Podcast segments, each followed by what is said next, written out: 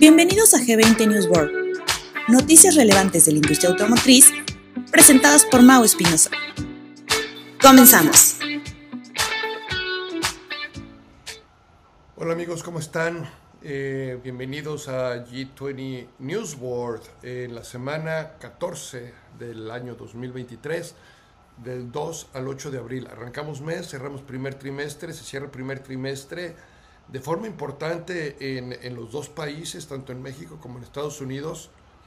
Las ventas de vehículos nuevos en México, 118.901 unidades para el mes de marzo, un 16,6% de contra el mes de febrero y un aumento del 24,8% de hace un año. Este, interesante el, crecimiento en el acumulado del primer trimestre. México llega a las 315.126 unidades, un 25,8% por arriba del 2022. Este, inclusive un 22,2% arriba del 2021. Entonces, este, gran arranque de año. Gran arranque de año. Estados Unidos, este, el mes de marzo fue de 1.375.518 unidades, un 18,4% contra febrero. Entonces, en ese sentido, Estados Unidos tiene un mejor mes de marzo que México, 18 contra 16, este, comparado contra, contra febrero. Contra el año anterior, México tiene un mejor, primer, un mejor eh, marzo. Estados Unidos nada más un 8,7% por arriba de hace un año. Este, interesante, interesante el, el, el, crecimiento en ese sentido de, de, los dos países, de México y Estados Unidos. Vamos a hablar un poquito más de eso. Tenemos dentro de las noticias que vamos a platicar, eh, las pongo por aquí. Vamos a empezar platicando de los, eh, del crédito, del, de, del crédito de impuestos o el apoyo de impuestos que existe eh, en la compra de, de, unidades eléctricas acá en Estados Unidos. Existe un crédito hasta, hasta de 7.500 dólares por la compra de un vehículo. Ahora, ¿qué vehículos aplican y qué no vehículos aplican? Tiene que ver mucho con la producción y las ventas que han generado a través del tiempo. Es decir, Estados Unidos dijo, las primeras X número de unidades, 250 mil, 200 mil, no me acuerdo el número exacto, pero una vez que se llegue ese número se acaba el crédito. O empieza a bajar el crédito, empieza a haber una disminución en el crédito. Entonces te voy a ayudar, empresa automotriz, a colocar unidades a través de darle un incentivo a los clientes. Entonces el cliente llega y te compra una unidad y entonces ese cliente va a poder aplicar este crédito de forma directa en sus impuestos. Y así era como sucedía. Hoy lo cambiaron este año, lo platicábamos a finales del año pasado, que decían, en vez de aplicarlo a los impuestos de forma inmediata, lo podemos aplicar directo al vehículo y entonces el cliente tiene un beneficio también en, su flujo de forma inmediata. Esto está empezando a cambiar porque ya algunas de las marcas ya llegaron a ese límite. Entonces van a empezar a, van a empezar a competir en diferentes, en diferentes niveles, ¿no? Y eso, y eso va a afectar, eh, o está empezando a afectar un poquito estas ventas de vehículos eléctricos. Este, hasta que no, perdón, hasta que no se empareje bien el cómo van a estar trabajando. Este, hay otras cosas interesantes también. Hablando de primeros, de primer trimestre del año. Para General Motors, un gran primer trimestre acá en Estados Unidos, un 18% por arriba este, contra el año pasado. Eh, las Chevrolet Silverado GMC eh, combinadas un 9% arriba. Eh, también espera GM, de, de, dice la noticia, GM espera construir más de 50 mil unidades eléctricas en esta primera mitad del 2023 y duplicarlo en la segunda mitad, es decir, 50 mil en la primera y 100 mil en la segunda, 150 mil unidades en el transcurso en el transcurso del año. Entonces, gran, GM ahí va, GM trae planes muy interesantes. Este, luego seguramente podremos hacer toda una plática y me gustaría a lo mejor tener algún invitado por ahí de GEM para, para hacer pláticas en relación a esta. Hay varios, varias cosas que GEM está haciendo bien, bien interesantes que vale la pena, que vale la pena eh, darle seguimiento en ese sentido.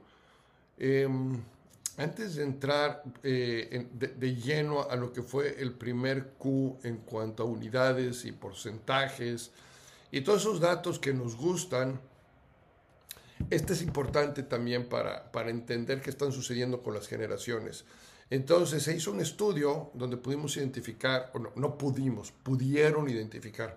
Nosotros que leemos esa industria, este, que este estudio lo hizo el Automobile News, lo que identificó fue cuáles son los carros de mayor preferencia de acuerdo a las generaciones. Entonces, la generación Z, que hoy anda entre los 18 y 24 años, ¿qué es lo que más han comprado? Toyota Camry, Toyota RAV4, Corolla, Honda Civic y Chevrolet Silverado. Bien interesante que tenemos eh, los vehículos de pasajeros, por ahí hay una Sport Utility y una Pickup, Chevrolet Silverado el millennial joven de 25 a 34 años. También la RAV4, seguido de la Chevrolet Silverado, de la F-150 y la Gran Cherokee. Este, el resto de los millennials, de los 35 a los 44, Chevrolet Silverado otra vez, se aplica en todos ellos. F-150, el Tesla modelo Y, este, la Ram 1500 y la Toyota RAV4. Entonces tenemos tenemos dos modelos que claramente va desde el millennial viejo, el que le llaman el older millennial, entre 35 y 44, hasta la generación Z. ¿Cuáles son esos dos mm, eh, modelos? El Toyota RAV4 y la Silverado eh, y la Chevrolet Silverado. Luego nos vamos a la generación X, la Mine. Okay, la generación X, que es la que me corresponde a mí, este, otra vez Chevrolet Silverado con las F-150, Ram 1500, Toyotas y Tesla modelo Y. Este, yo no caigo en ninguno de esos, ¿eh? Yo soy, soy bicho raro, yo creo. Ninguno de esos vehículos es de mi preferencia. Este, pero bueno, eh, evidentemente es en la mayoría. El, lo que le llaman el baby, el baby eh, o, el, o el joven baby boomer este, pues vuelve a caer en lo mismo, F-150, Chevrolet Silverados, Toyota RAV4 y Honda CRB. El Baby Boomer viejo, el RAV4, Honda CRB, eh, Chevrolet Equinox. Y los pre-boomers, o sea, 75 más viejos, Chevrolet Equinox, CRB, Toyota RAV4, Chevrolet Silverado. Chevrolet Silverado les gusta a todos, en otras palabras. Eh, Entrando a México en marzo y hablando de los meses eh, de, este primer trimestre, eh, pues marzo fue muy buen mes para Scania. Eh, la marca camina con firmeza hacia su meta de posicionar al menos 3.000 vehículos en total este año, gracias a la reactivación en cadenas de suministro ligadas al sector de transporte, ventajas competitivas y servicios de postventa que los distinguen eso es lo que dice Alejandro Maldonado, CEO de Scania México. Y comenta en declaraciones recientes, dice, la corporación está atenta y abierta a tendencias que pueden sumar y fortalecer el sector como el nearshoring para continuar satisfaciendo las necesidades que demanda este mercado en pospandemia. Es un mercado que va, a crecer, va a crecer fuerte. Entonces, Scania coloca sus 300 unidades eh, en el primer eh, en, perdón, en el mes de marzo, 300 unidades en el mes de marzo. Eh, ya habíamos hablado que Estados Unidos aumentó sus ventas un 17,6% eh, el primer trimestre del 2023. Y aquí una de las cosas que vale la pena mencionar es cómo algunas marcas han crecido y otras marcas siguen sin poder por estos problemas de suministro siguen todavía estando lejos de eso. Toyota es ese caso. Toyota que vende 469.558 unidades durante el primer trimestre del año es un 8.8% menos que el año pasado. Este, Toyota destaca que el 25.3% de sus ventas entre enero y marzo fueron vehículos híbridos y eléctricos. Eh, sigue, sigue estando corto, Toyota le ha costado trabajo ese, esa recuperación desde la caída. Por otro lado, General Motors aumentó un 17.6% sus ventas en el primer semestre, alcanzaron o superaron las 603 mil unidades, superaron las 603 mil unidades. Em, esta cantidad, algo más de 20 mil fueron vehículos eléctricos, o sea, de las 600 mil unidades, más o menos 20 mil son vehículos e-, eléctricos. Eh, se entregaron 19 mil vehículos Volt y 968 líricos. O sea, lo que más, lo que más vemos ahí son, son, los Volt, ¿no?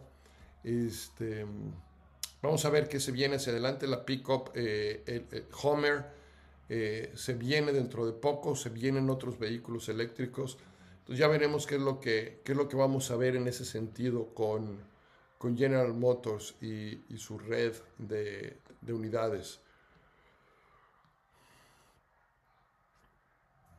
Hablábamos de que México, México eh, crece un 24,8%, este, y es su mejor, de acuerdo, a, de acuerdo al financiero, este, yo no tengo tantos años atrás, pero dice que es su mejor marzo en 23 años. En 23 años el mercado mexicano alcanza su mejor mes de marzo. Lo que sí es cierto, porque esto sí lo tengo, lo tengo enfrente de mí, si están en, eh, YouTube seguramente están viendo estas gráficas. Este, México tiene eh, su, en su primer trimestre del 2023, y si vemos la gráfica es un excelente, un excelente trimestre. O sea, si volteamos desde 2015, en el 2015, perdón, 2017 y 2018, 2019, o sea, llegamos casi a los niveles del 2019. En el 2019 se vendieron 333 mil unidades en el primer Q del año. 333 mil. Ahorita estamos en 315. Pero nada más para que vean un poquito cómo venía esta tendencia. En el 2017, y están viendo en la pantalla seguramente, 378.885. De ahí nos bajamos a 338.421, o sea, bajamos 40.000 unidades. De las 338 que cayó a 333, prácticamente flat, 5.000 unidades menos. Ni siquiera las 5.000, como 4.500 unidades menos. Y empieza la caída de ahí a partir de marzo. Acuérdense que en marzo, por eso que COVID empezó en marzo. O sea, todavía enero y febrero y parte de marzo, hasta por ahí del 20 de marzo, la operación venía, venía muy bien en el 2020 y es a partir del, del segundo Q que, viene la caída, ¿no? Entonces, 2020, primer Q, 296 mil unidades. Ya se veía una caída, otra vez, ya se veía una caída, o sea, 2017 de 378 mil 800 a 2020 296, o sea, ya traíamos como 80 mil unidades menos en el primer Q comparado contra 2017. 2021 nos caemos a 257, 2022 se cae a 250 y la recuperación que tiene el 2023 es hasta 315, o sea, casi le volvimos a pegar a 2019. Pero lo que me gusta es esta, e, e, es esta U que ya se está empezando a formar. Vamos a ver cómo, cómo se sigue formando. Evidentemente vamos a medir ahora el segundo Q, pero, este, pero son buenas indicaciones. O sea, la, esto nos dice que nuestro mercado está reaccionando, que a pesar, a pesar de tener estas tasas de interés, a pesar de tener eh, todo lo que está sucediendo en la economía, este, el mercado sigue fuerte, los consumidores siguen buscando esas oportunidades que comprar. Entonces el primer cuarto del año ha representado históricamente, que, históricamente, ojo, eh, el primer Q del año ha representado históricamente el 25,5% de las ventas anuales. 25,5%.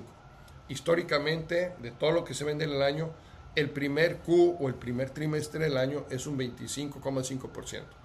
Creo que el indicador más bajo fue en el 2020, que bajó un 24,4%. O sea, no es tan grande el rango que hemos visto en, los primeros Qs contra el año. sí podemos hablar tranquilamente de un 25%. Este, perdón, eh, no es cierto, eh, el, año con menor contribución fue el año pasado, 2022, que fue prácticamente un 23%. De cualquier modo, estamos hablando de dos puntos porcentuales.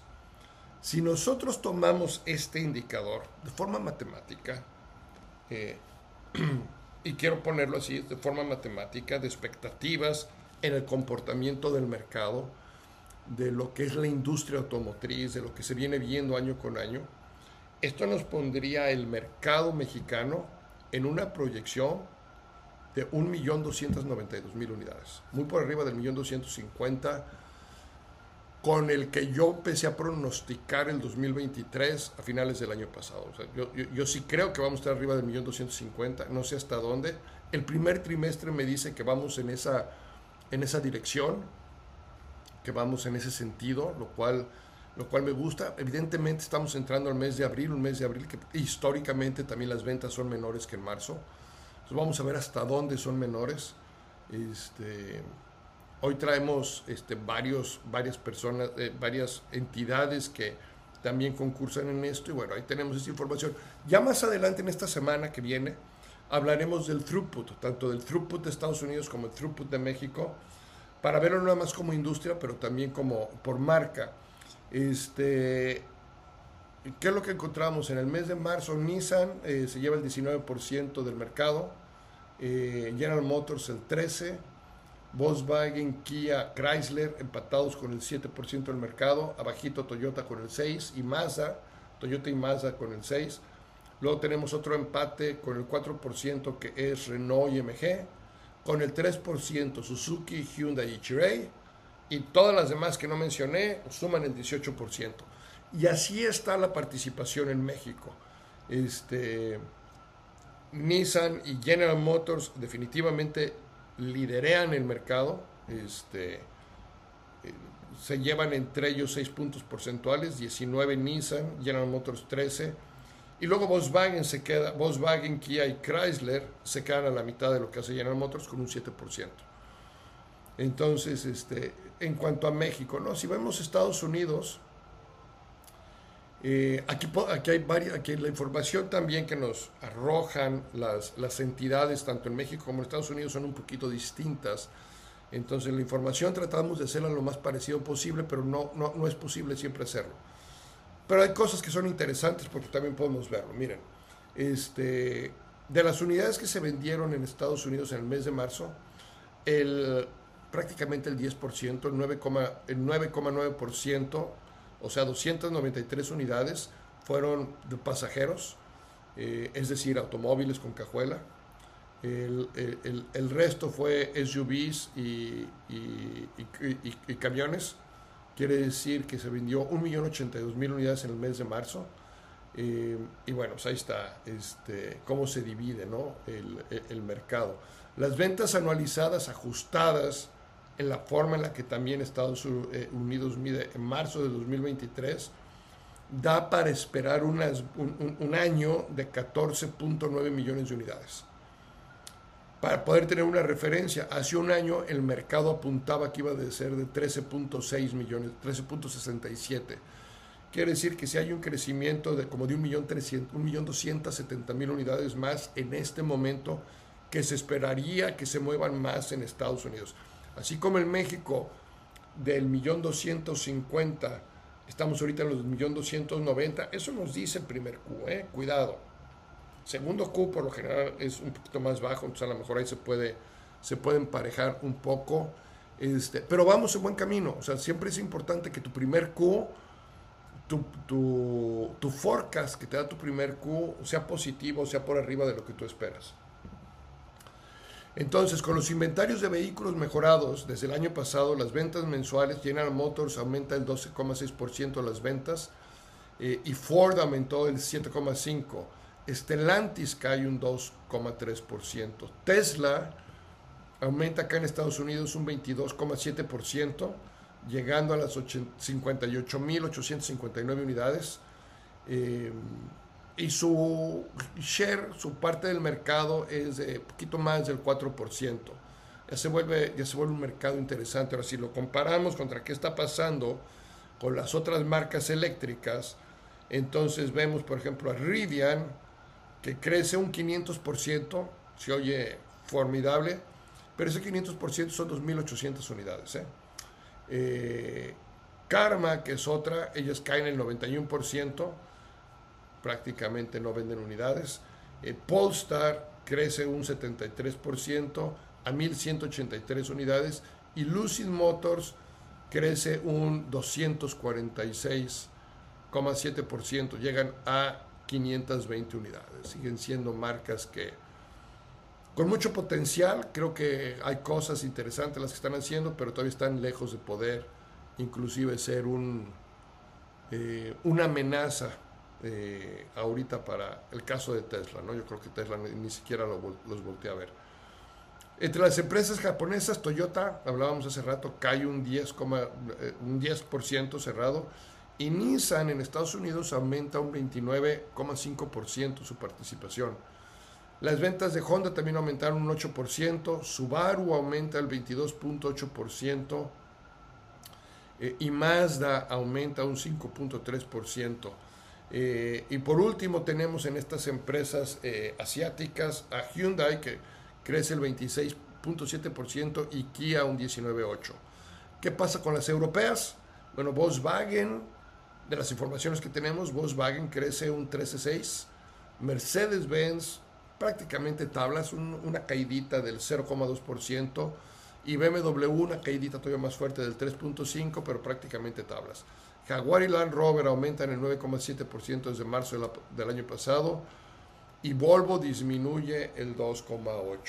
Hablando de Jaguar, están saliendo noticias de Jaguar, donde aparentemente este, Jaguar sí le van a pedir a los dealers acá en Estados Unidos que este, dejen de, básicamente dejen de ser dealers. Por ahí este, estaba leyendo una noticia, se viene ya lo que le llaman el concepto de agencia, agency, que es prácticamente, pues las ventas van a ser hechas por Jaguar, inclusive Jaguar está considerando por el volumen que tiene, este, qué tanto vale la pena seguir teniendo tiendas Jaguar y que todo sea en línea y de entrega la pregunta es, con todos los jaguares que tienen en, colocados, y la mano de obra y el mantenimiento y todo lo que eso conlleva, ¿quién lo va a hacer? ¿Hacia dónde se va a ir?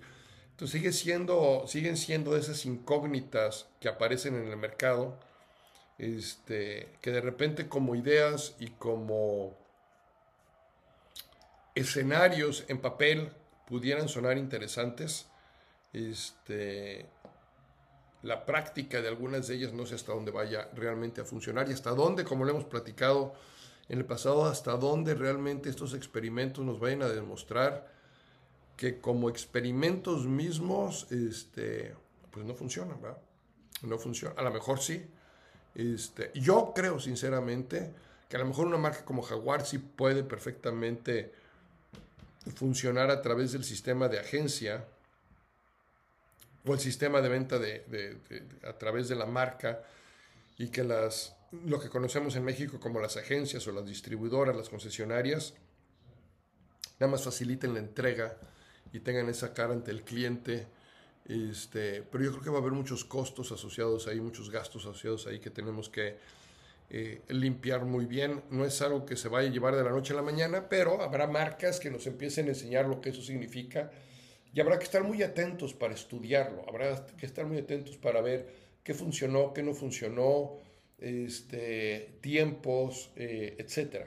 Eh, eh, sin lugar a duda va a salir algo positivo, sin lugar a duda va a salir algo positivo, como sin lugar a duda va a salir algo negativo también. En todo siempre encontramos uno al otro. Nuestro trabajo estar atentos para ver qué es lo que sí funciona, para lo que sí funciona, tratar de, de, utilizarlo, de replicarlo, de analizarlo, de estudiarlo, y de llevarlo a la práctica, eh, que al final es lo que aquí en G20 tratamos de promover mucho, ¿no? El, las mejores prácticas.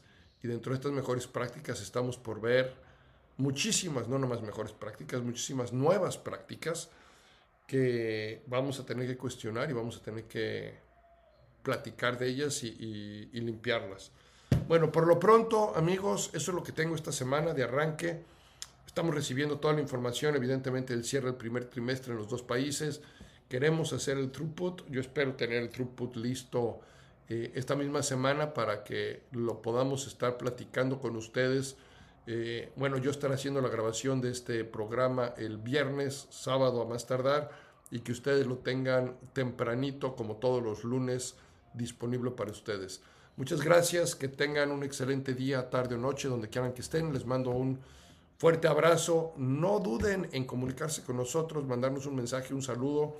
Díganme que me están escuchando, díganme qué les gusta, díganme qué no les gusta, que tenemos que ser distinto, que tenemos que adicionar o quitar este, o cambiar cualquiera de las cosas. Estamos abiertos, queremos hacer que este programa sea del interés de ustedes, de sus equipos y que al final les dé la información que todos esperan.